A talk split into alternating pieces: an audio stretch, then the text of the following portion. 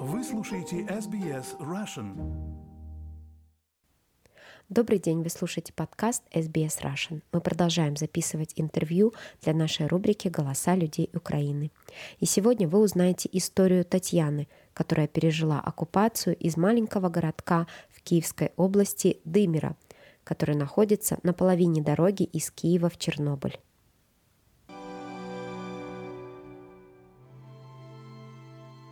С 10 с 11 марта мы уже в Киеве находимся у родственников мужа. До этого, с первого дня войны, мы вот почти две недели, получается, с 24 февраля по 10 ну, я 10 марта попала в Киев, а муж выходил 11 а, с кошкой в сумке. Ну, попали, получается, а, под оккупацию. Вот эти все две недели мы не могли выбраться из э, этой территории захваченной. А, пропал свет, не было воды, еды было достаточно мало, но нас спасало то, что у нас есть а, наш частный дом, а, где есть печка, которую мы не разобрали в свое время. То есть дом отапливается котлом, который, конечно же, на электричестве. И поэтому нас спасала печка с дровами. У нас был камин с дровами. У нас был керосин и керосиновые лампы, к счастью. Были свечи, запас свечей был. И та еда, которая у нас была, мы ее аккуратно растягивали, как можно надольше, чтобы хватало. А, воду а, собирали, снег растапливали. Нашли заброшенный колодец, э, набирали воду там, пытались фильтровать, кипятить, но это все равно вода была техническая, то есть на ней готовить и пить ее нельзя было. Вот. Но самое страшное даже не это, а то, что в какой-то момент пропала связь мобильная. И мы остались без э, связи с родными, которые были в Киеве. И это было ну, самое сложное, потому что нам нужно было, нам важно было знать, что они живы, что у них все хорошо. Потому что ну, ракетные установки стояли недалеко от нас, и они стреляли в сторону Киева. И мы все это слышали. Мы понимали, что все это летит как раз э, в тот район Киева, где находится моя дочь, где живут родители, где живут мои друзья, где живут украинцы. старались поймать ту связь, которая пробивалась. Это были какие-то отраженные волны, то есть это точно не наши были вышки потому что возле нас стояла глушилка, она глушила э, вышки мобильной связи, но что-то пробивалось. То есть у меня до сих пор, наверное, еще не стерся крестик во дворе нарисованный. То есть если там стоять, то можно было поймать там, две черточки мобильной связи и отправить смс и получить в ответ через время, тоже поймав очередной раз связь, что они живы и все хорошо. Еще спасало нас очень сильно радио. Мы нашли радиоприемник, муж его починил, мы перерыли весь дом в поисках батареек, то что там нужно было четыре батарейки поставить.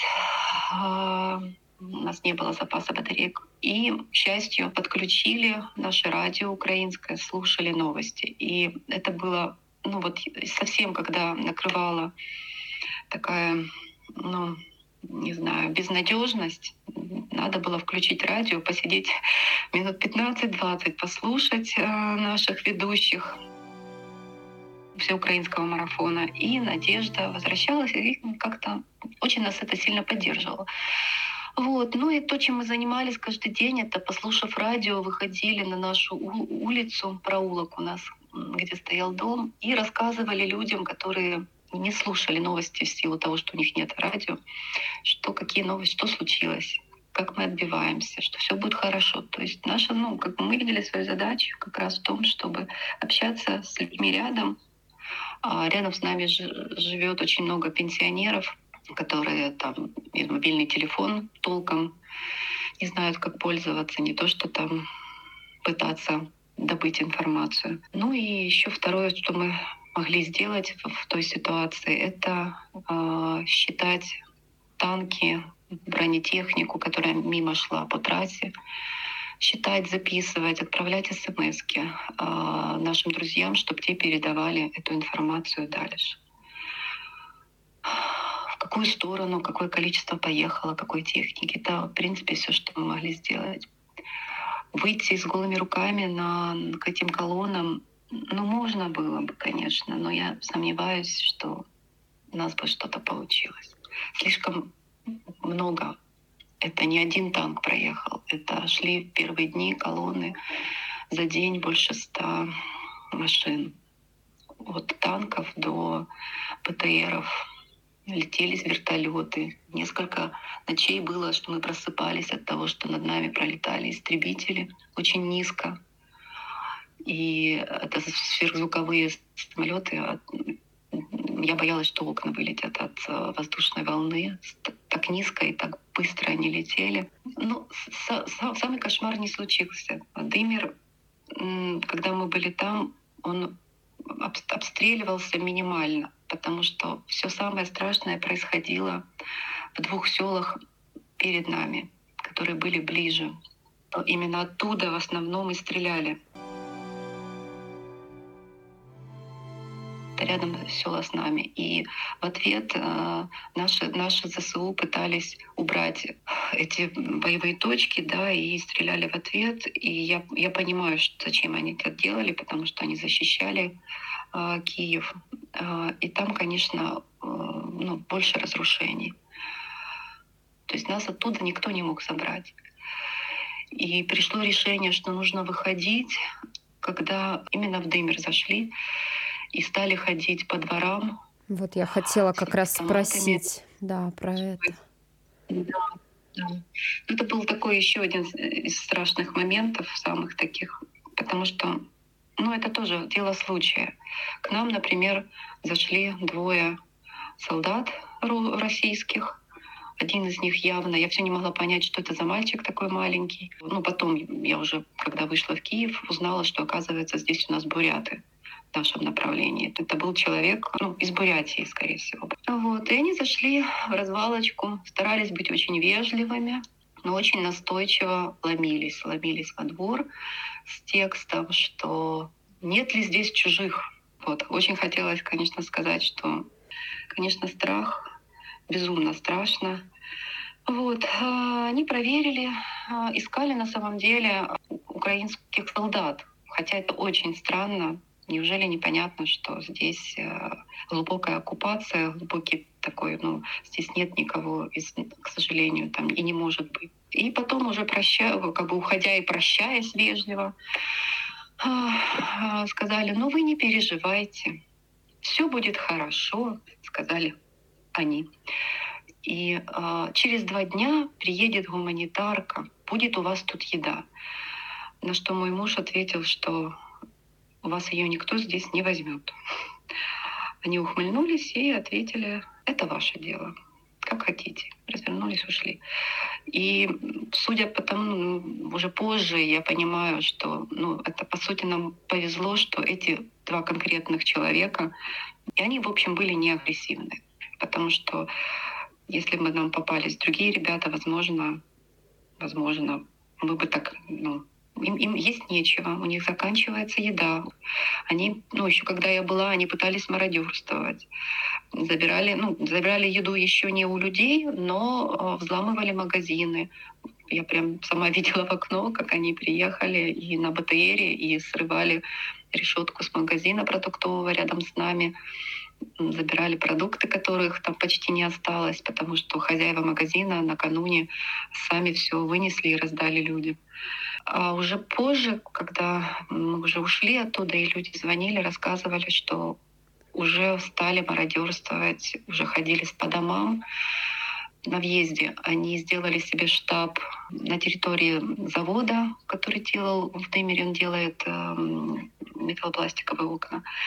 Там сделали себе штаб, держали в заложниках людей, прикрываясь ими, и танк, э, и бронетехнику там держали, прикрываясь эм, жилыми домами. И на выезде из Дымера они заняли несколько домов, выгнав хозяев, и тоже ставили технику. А самое ужасное — это то, что рассказывали местные, что они поставили тоже, даже не то, что поставили, они вкопали попали, я уже не, не помню точно, то ли танк, то ли какое-то другое огнестрельное оружие серьезное. Возле больницы у нас в Владимире есть больница, которая обслуживает весь район. Специально возле больницы, чтобы оттуда стрелять, и знают, что в ответ наши стрелять не будут, потому что наши-то в курсе, что там больница.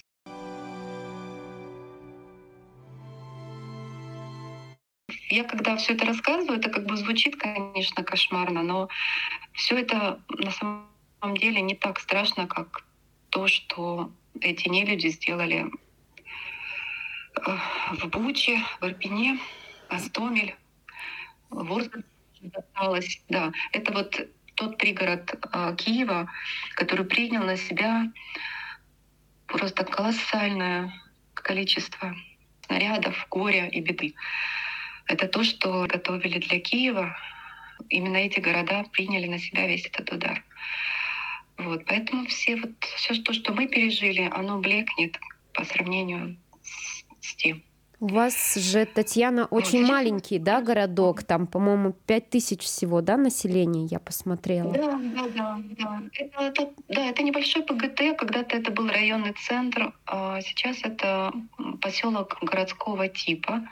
То есть у нас есть многоэтажки, у нас а, две школы, плюс одна школа музыкальная, два детских садика, больница, которая обслуживает а, весь район, завод, а, фабрика есть, шьет а, постельное белье, одежду, продуктовые большие магазины. Ну, сейчас разрушен Дымер сам не так сильно, вот я думаю, что мы восстановим, ну, мы точно восстановимся. А, гораздо больше разрушений в Демидове, в Казаровичах. Я не знаю, как Катюжанка и Иванков, как, как у них там дела. Вот, но то, что ну, я своими глазами видела, как выглядит а, огромная яма от авиабомбы в центре Демидова, потому что мы с соседкой, когда шли пешком на Киев, проходили как раз мимо и, и видели сами как весь размер и вернее, весь кошмар разрушений. Вот. Ну, мы, мы восстановимся. Нам главное победить. Мы все отстроим. Татьяна, спасибо большое, что поделились своей историей. Я думаю, что сейчас вы, ну не то чтобы в безопасности, но по крайней мере воссоединились со своей семьей, уже, наверное, поспокойнее, да, стало. Да, мы когда э, только при, приехали, ну, ну, вернее, мы дошли там до того, ну, до, до того места, где были уже наши войска, и нас уже дальше автобусами привезли в Киев. Вот. Первое время я абсолютно не понимала, почему мне все вокруг пишут, что нужно вывозить ребенка дальше. Потому что по сравнению с Дымером мне в Киеве было максимально спокойно. Хотя э, сирены, бомбежки, почти до конца марта. Мы, живя здесь в Киеве, каждый день ты понимаешь, что там сегодня может и прилететь и в твой район. И все равно это было более безопасно, чем а, в оккупации. Не знаю почему. Может быть, потому что я для себя решила, что я уже, а, скажем так, эвакуировалась. Вот. Но сейчас понимаю, что хоть у нас здесь и поспокойнее, но все равно это небезопасно. Потому что сейчас, например, угроза химической атаки или точечного ядерного удара, она никуда не делась. И все чаще я слышу предостережение, что украинцы не в безопасности, что мы не должны расслабляться. Понятно, что самое жаркое сейчас место — это Донбасс и Юг в плане боев. Но в плане обстрелов никто из нас на территории Украины не в безопасности. Не в безопасности и Польша, и Литва, и, и вся Европа. Мы надеемся, что, что у нас хватит и сил, и финансов, чтобы эту войну выиграть. Пока мы верим, пока мы что-то делаем, мы победим.